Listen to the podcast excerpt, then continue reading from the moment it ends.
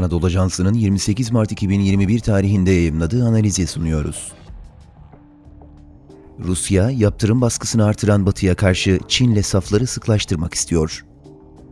Yazanlar Ali Cura ve Emre Gürkan Abay. Seslendiren Halil İbrahim Ciğer. Rusya Dışişleri Bakanı Sergey Lavrov hafta içinde Çin'le Rusya arasında iyi komşuluk, dostluk ve işbirliği antlaşması imzalanmasının 20. yılı dolayısıyla Çin'e resmi ziyaret gerçekleştirdi. Batı'nın Rusya ve Çin'i yaptırımla tehdit ettiği bir dönemde Lavrov, daha Çin'e ulaşmadan ABD ve AB'ye mesajlar gönderdi. Batı'nın diğer ülkelerin kalkınmasını engellemek için baskı girişimlerine dikkati çeken Lavrov, iki ülke arasındaki ekonomik kalkınmada ABD karşıtlığı üzerinden gelişen ilişkilerin güçlenmesine atıfta bulundu ve ortak hareket etmenin gerekliliğine vurgu yaptı. Rusya ile Çin ilişkileri Putin döneminde ivme kazandı. Rusya Devlet Başkanı Vladimir Putin'in göreve gelmesiyle 2000'lerden itibaren Rusya ile Çin arasındaki ilişkiler ivme kazandı. İki ülke stratejik ortak oldu. Rusya'nın Çin'e petrol ve hammadde, Çin'in ise Rusya'ya ekipman, makina ve tüketim malları ihracatı ticaret hacminde önemli bir paya sahip oldu. Bugün Çin ile Rusya arasında yıllık ortalama ticaret hacmi 100 milyar doları aşıyor. Çin için Rusya 10. sırada bir ticaret ortağı. Rusya için Çin ise en büyük ticaret ortağı. ABD'yi 2030'a kadar geçerek nominal gayri safi yurt içi hasıla açısından dünyanın en büyük ekonomisi olması beklenen Çin, COVID-19 salgını nedeniyle dünyanın önde gelen ekonomilerinin zorluklarla boğuştuğu 2020'de de %2,3 büyümeyi başardı.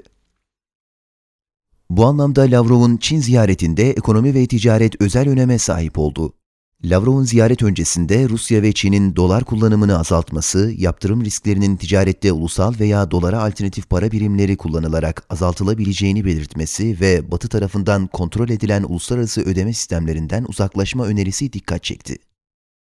Lavrov'un önerisi pek çok platformda ticarette yerel para birimlerinin kullanılması tartışmalarını yeniden gündeme getirdi.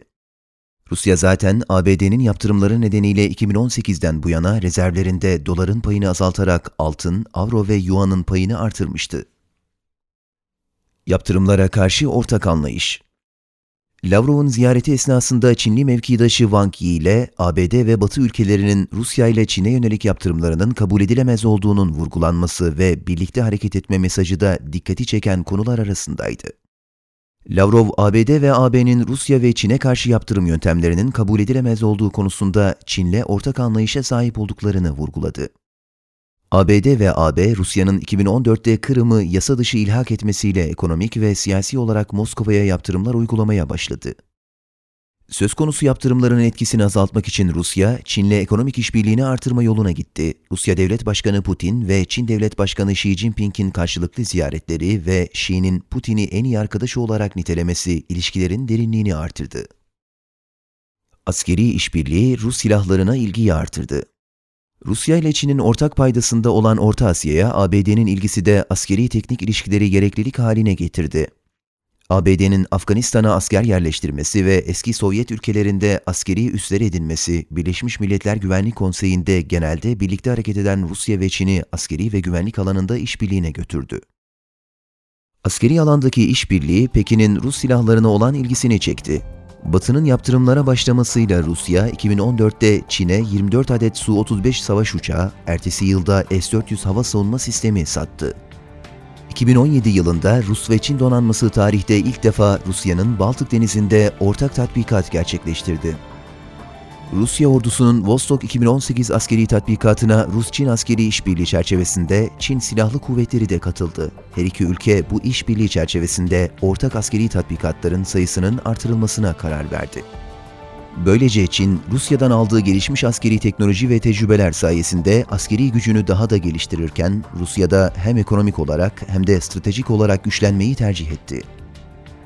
Bir yandan ABD Başkanı Joe Biden'ın geçen ay Münih Güvenlik Konferansı'nda Amerika geri döndü, Transatlantik İttifakı geri döndü mesajı paylaşarak Çin'le Rusya'ya gözdağı vermesi, diğer yandan da Batı'nın son birkaç yıldır Rusya üzerindeki yaptırım baskısı, gelecek günlerde Moskova ve Pekin arasındaki yakınlaşmayı daha da güçlendirebilir. Spotify, SoundCloud ve diğer mecralardaki podcastlerimizi dinlediğiniz için minnettarız. Lütfen abone olmayı unutmayın.